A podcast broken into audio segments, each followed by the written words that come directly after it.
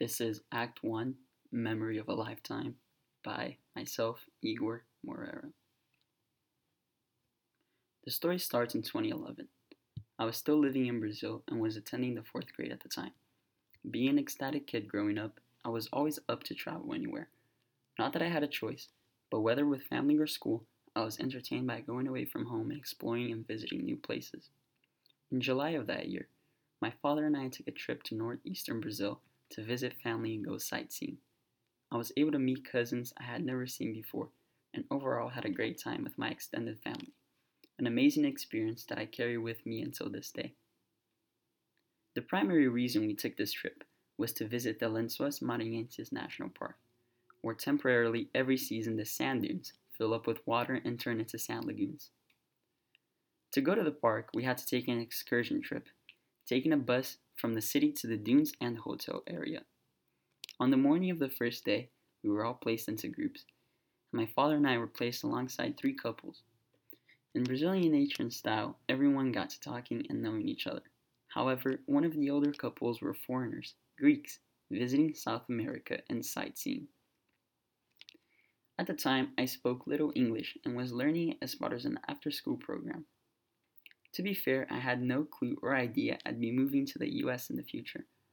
None, none of the other people in the group spoke any English, or Greek for the matter. My dad speaks a little bit of English and he attempted to do so with the Greek couple. Throughout the trip, since we were the only communicating option, the couple stuck by us and we got to know each other and shared stories about each other's lives and histories. I remember being so excited at the time a kid meeting such distant foreigners with amazing stories about traveling and life in their land was truly amazing. The closest I had ever been to Greece and Greeks before was only reading my Percy Jackson books. At the end of the trip, we, as my father of course, exchanged emails and went along our separate ways, my father and I returning to Rio to go back to our normal lives. I remember we emailed them once, but not much more. After all, we all moved on with our lives and carried on. At the end of the day, we all have our own stories to write.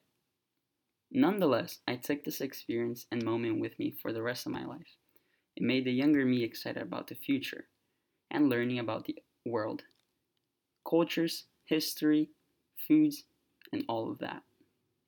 I also think it goes to show how we as humans can so easily connect. Regardless of language barrier, human nature draws us to one another and experiences like these go to show how beautiful our world really is. It is the small moments like meeting a foreign couple on a trip that truly last a lifetime and change our world and understanding about one another.